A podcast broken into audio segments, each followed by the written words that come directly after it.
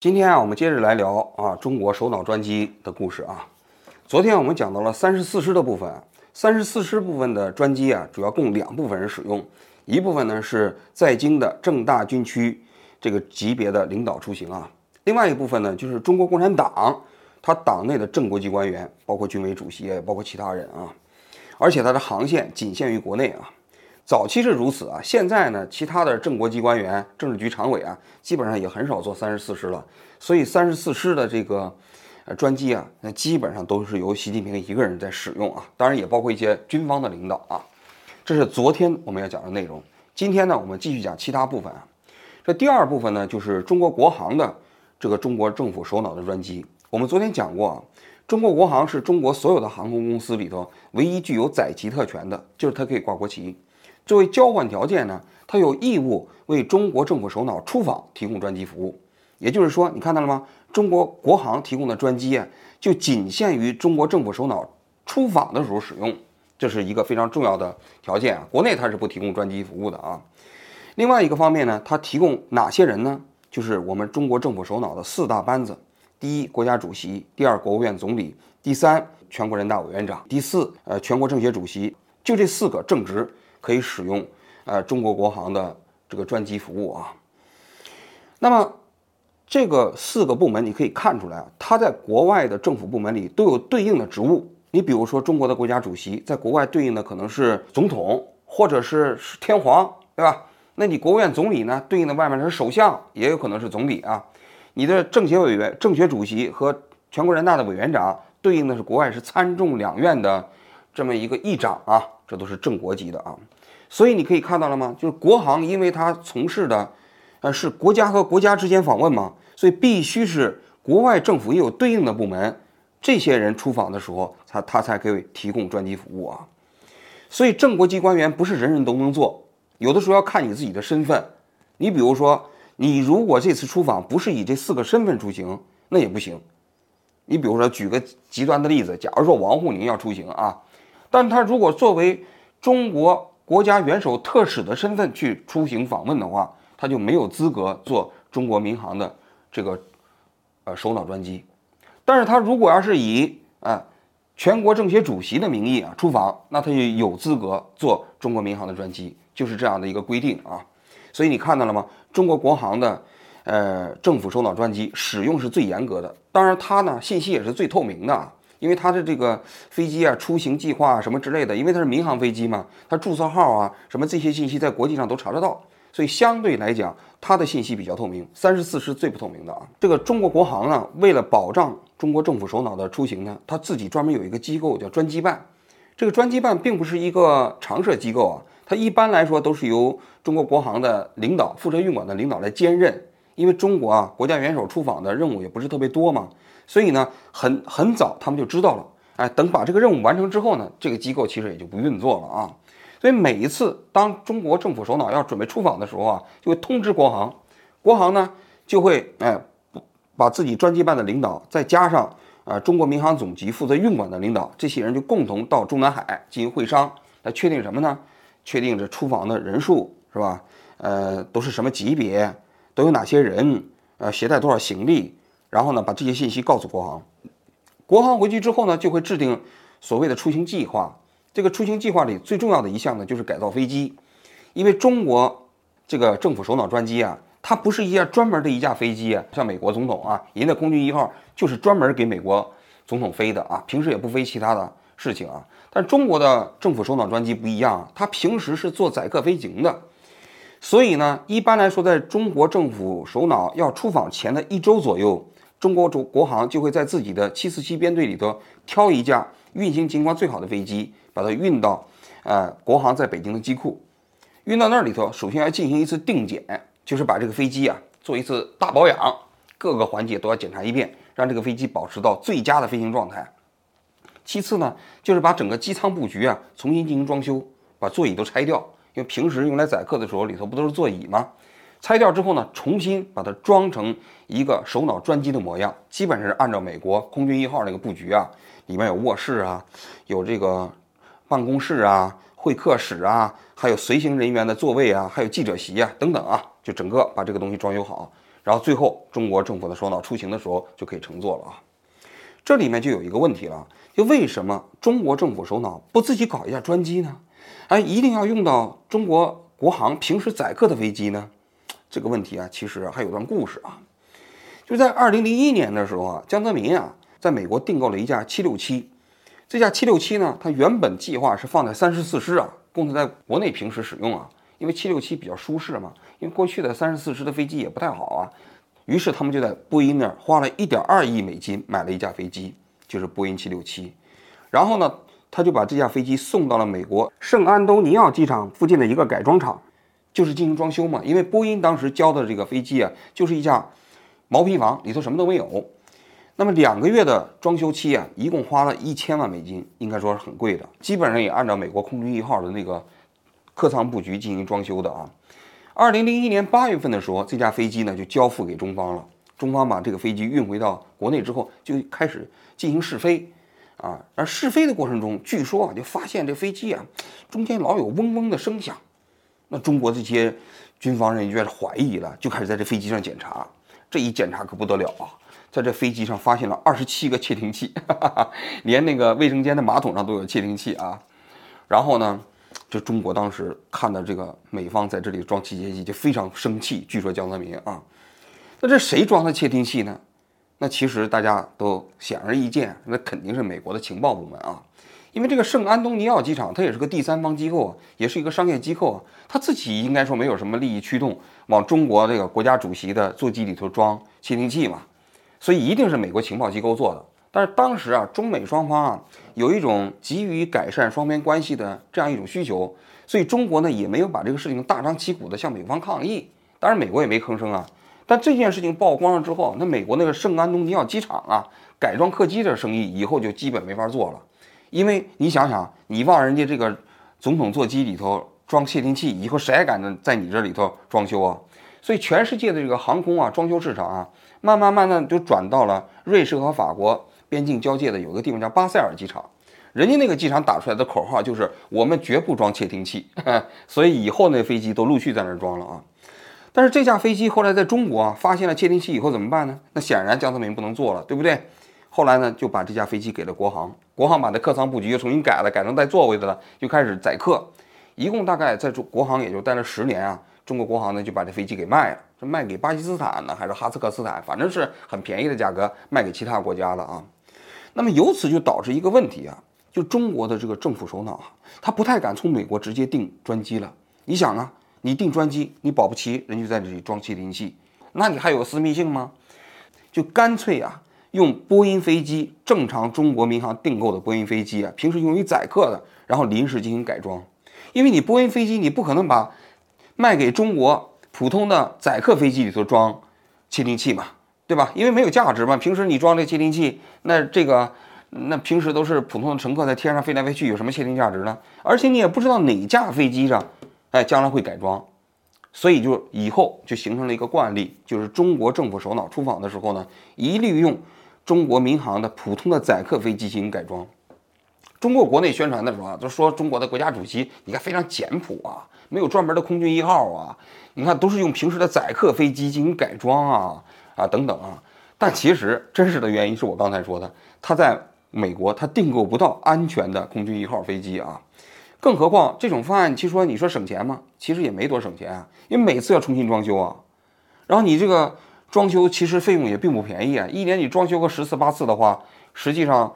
跟买一架飞机也相差无几了。你要知道，当年他那个江泽民那套那架飞机啊，买飞机的价格是一点二亿，装修的价格就是一千万美金呢。所以实际上并不一定非常省钱，当然现在哈就是这个国航的七四七编队，因为国航七四七编队差不多有十架嘛，过去都是每次出访一架，但从这次开始就变成了两架，那以后啊会不会变成更多？那我们就不知道了，那拭目以待啊。第三部分呢就是北京航空，北京航空啊是国航下面的一个子公司啊，它成立于二零一一年啊。嗯，实际上它最早成立的时候呢，就是专门搞政府包机和公务机服务的。它一共只有三架波音七三七。那北京航空是给什么人服务的呢？它就是给那些副国级以上的领导啊，就是你又没有资格坐三十四师的飞机，又没有资格坐中国民航的专机。那么这些副国级以上的官员如果在国内出行或者说国外出行的时候怎么办呢？就由北京航空来承运啊。这北京航空啊，过去啊，他们都不不进行平时的载客服务啊，但从二零一八年开始啊，他们也做载客服务了，就是这个飞机平时不用的时候也做平时的载客服务，但是它的所谓的这个乘务员呐、空管呐，所有这个系统啊，中国国航提供的。它因为本身就是中国国航的子公司嘛，所以呢，从二零一八年之后，它实际上也有有限的这种所谓的支线飞行的这么一个民用民用航班，但多数情况下，它就是给中国政府啊提供高级包机服务的，就是那些高级官员他们坐不了啊中国民航的那个专机，但是总要享受一把副国级待遇吧。那么这个副国级就由北京航空来提供了。那么北京航空跟中国民航的包机呢，还有一个重要的区别，就是中国民航的这个政府呃专机出行啊是不需要结算费用的，因为它是作为载旗的交换条件，它就有义务提供这个服务。但是北京航空给那些副国级官员或者是正国级官员啊，他们出行提供服务的是需要结算费用的，也就是中国政府就必须要给中国国航付费啊。这是第三部分，那么第四部分呢，就是金鹿公务机。嗯，这金鹿公务机啊，实际上是海航下面的一家子公司啊，他们是做国内啊专门做呃这个公务机市场的。它成立的比较早啊，一九九五年就成立了。它最早成立的目的啊，实际上是为了外交部那些政府官员出行以及一部分国务委员出行提供服务的啊。因为当时外交部有一个客观的原因。就是外交部动，一个是外事活动比较多，经常有出访啊，而且呢，出访的人员规模还比较大，比如说一次出去几十个人呢。这个时候呢，如果是买机票，那几十个人的机票也挺贵的。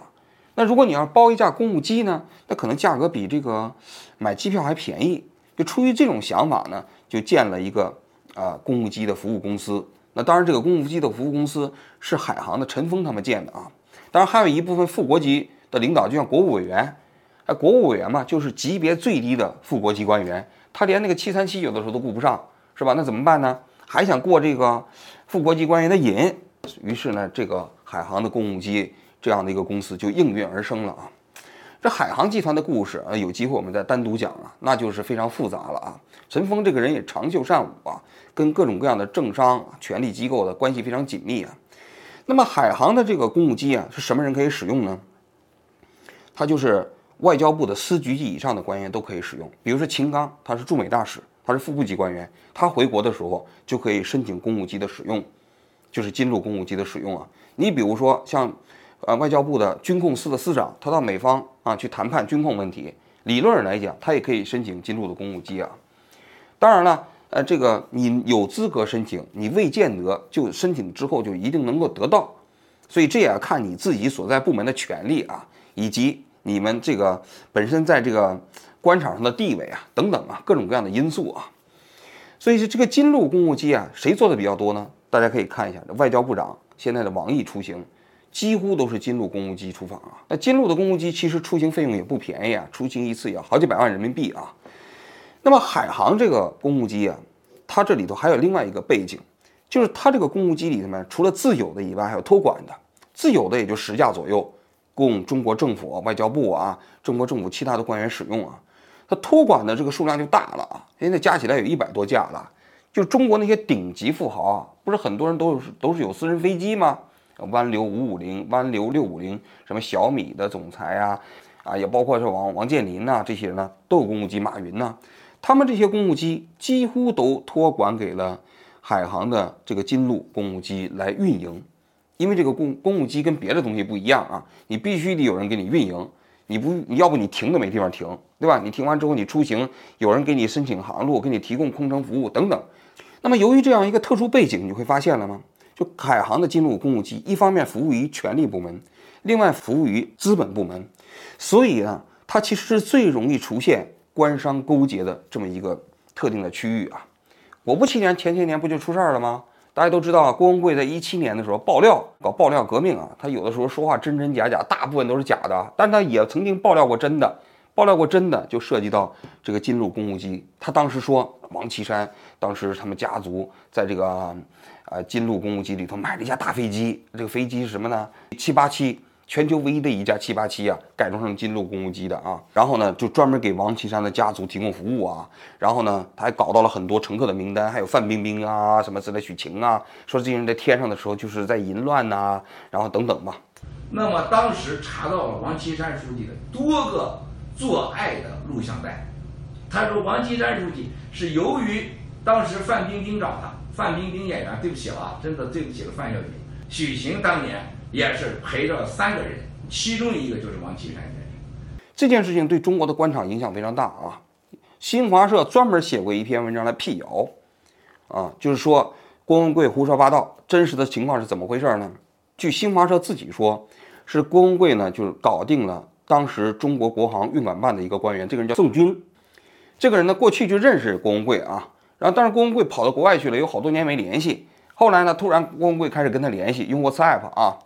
然后呢，这个宋军就经不住这个郭文贵的诱惑。郭文贵这个人比较会忽悠嘛，就跟他说啊，把他移民到国外去啊，给他孩子安排好啊。这个人就开始给郭文贵提供各种各样的情报和信息。然后这个人呢，又找到了金鹿公务机这个公司的一个人，这两个人呢，就把当时金鹿啊公务机出行的一些重要的信息都提供给了这个郭文贵。最重要的信息是什么呢？就是舱单嘛。这舱单呢，就是一架飞机飞行过程中间所有机舱里头顾客的姓名、职务啊，他们是不是 VIP？因为中国大家都知道啊，中国机航空公司内部是有一个奥要客系统的。所谓的要客系统，你达到了正部级，你就被称之为 VIP。这个 VIP 呢，实际上有很多特权，比如说在机场的时候啊，飞机下来的时候或者是起飞的时候有特权可以插队。是吧？所以所有的这个航空公司内部这个 VIP 的名单，你只要一值机，马上人后台就报警了，就知道今天这里有要客。所以他们当时把这个舱单搞到之后呢，把这个舱单告诉给了郭文贵，郭文贵呢就掌握了大概从一五年到一七年这这中间啊这个金鹿公务机出行的一些重要的信息啊。他当时就说这架波音七八七是专门给王岐山买的。哈 哈但实际上没有确凿的证据啊，能够证明是王岐山坐过这架公务机啊，就是至少我没有见到这个证据。因为当时他披露的那个仓单数据里面都是姚家，姚家是谁呀？姚玉林嘛，是王岐山自己啊岳父他们家啊。那么当时实际上就是姚姚玉林的孙子叫姚庆，姚庆也是这个王岐山的外甥啊。他当时跟海南航空公司的陈峰之间的关系啊非常密切啊。哎，实际上他也是海航集团幕后的一个呃权力的资本的支持者吧。他们利用海航这样的一个平台，也确实做了很多腐败的事情啊。所以那架七八七实际上平时主要是给姚家服务的。那么为什么他要搞七八七来做公务机呢？其实这架公务机呢，也是要给体制内一些啊明明没有资格做特别大的公务机的这些领导。然后给你提供这个公务机的服务，甚至有一些人根本就没有资格做公务机，但是他由于挂在海航的啊金鹿公务机名下，于是呢他就可以名正言顺的可以搞。你比如说，你国家正规的官员，你申请公务机服务的时候，那你走政府买单就行了。但你没有资格呢，那我通过私人付费，你同样可以做公务机啊，这就是一个腐败的源泉呐，一个源头啊。所以你可以看到了吗？金鹿公务机公司这个地方啊，实际上是离权力和资本最接近的。谁如果是能把金鹿公务机公司里头所有的这些飞行记录，包括舱单拿出来之后啊，一定能够看到中国啊官商勾结最重要的证据。因为这里头既离权力最近，也离这个资本最近了。中国政府首脑专机体系啊，我用了两天的时间，基本也就讲完了。接下来我讲一讲我自己的观点。首先第一点，我个人觉得啊。为中国政府首脑提供的这一套专机体系啊，太过庞大了，服务的人员太多了。你想想，三十四师啊，有十来架飞机啊；北京航空有三架波音七三七，金鹿航空有十来架公务机。除此之外，国航还要保证中国政府首脑出访啊，提供专机服务啊。那加起来就二三十架飞机呀，专门为中国政府的首脑提供各种各样的专机服务。大家都知道，在全世界范围内，除了美国以外，因为美国的公务机体系也蛮大的，但是美国啊，它有全球的战略需要，它的机构遍布全球各地啊，它确确实实啊有很大的专机需求。但中国又不是一个全球性的大国，你毕竟只是一个区域性的大国，你有必要为政府首脑提供二十多架专机来为他们的出行服务吗？大家都知道，即便是在西方社会里，除了美国以外，大多数国家实际上是没有政府专机的。有的有，你比如说日本呐、法国啊，有啊，但是它服务的对象非常小。你比如日本的这个政府专机啊，就是服务于首相和天皇两个人，其他人都没有资格坐。但是像德国、英国这样的国家，那也是大国啊，英国还曾经的大英帝国呢，他们都没有自己的空军一号啊。德国的总理出访啊，用什么飞机呢？他就用自己军队里头那个空客三三零的加油机来改装一下，因为这样成本最低嘛。平时那加油机也不怎么用，然后呢，你中间随便装修一下，政府首脑坐这个飞机就可以出行了，也没有那么讲究啊。而更多的这个国家政府首脑出行，如果使用专机的话，也就是采用民航包机的方式。也就是说，它一方面这服务的范围非常窄，另外一方面它也没有那个讲排长的需要。但大家可以看一下中国那副国级以上的官员啊，我估计都好几百人，这么庞大一个群体都需要专机给他们提供服务，有必要吗？我个人觉得这种必要不是出于所谓的便利性，而就是出于一种特权意识。我在这里给大家讲一个细节，我今天的节目里头不是讲了吗？北京航空啊，它实际上有自己的航线，但其实这些航线都不是北京航空那几家波音737提供服务的，全都是国航提供的。从飞机到机组，然后搞了一个代码共享，为什么要这么搞？其实就是掩人耳目，就告诉你这北京航空啊，实际上是一家正常的支线航空公司啊。你看跑运营呢，但其实北京航空真实的目的就是为了养那三架波音737，为中国政府首脑提供所谓的专机服务，这是他们的真实目的啊。所以你看到了吗？那就说明他这个特权呢，他不希望让普通老百姓知道。因为老百姓知道之后呢，对他构建这个政府的形象不利嘛。党提出全心全意为人民服务的根本宗旨，并写入党章，强调共产党这个队伍完全是为着解放人民的，是彻底的为人民的利益工作的，要求党。的干部啊，把屁股端端的坐在老百姓这一面，形成了只见公仆不见官这样的生动的局面。第三点啊，我觉得这个这里头还存在着各种各样的腐败啊。由于那个金鹿航空啊，哎，它一方面给政府提供所谓的包机服务，另外一方面呢，它这个公务机也可以出租，然后还给那些富豪做托管啊。它由此就导致了一个政商结合的这种平台，甚至包括啊，有一部分人明确不属于政府提供包机或者是公务机的这个级别，但是由于有了金鹿这样的一个公司啊，很多人就通过权钱交际啊，或者一些企业就为这些人通过买单的方式满足他们的虚荣心，让他们来做专机。我刚才讲过啊，其实中国最腐败的那个。信息啊，通过金鹿的公务机公司，你都查得到，因为这里是离资本和权力最近的地方。最后我还想说一点呢，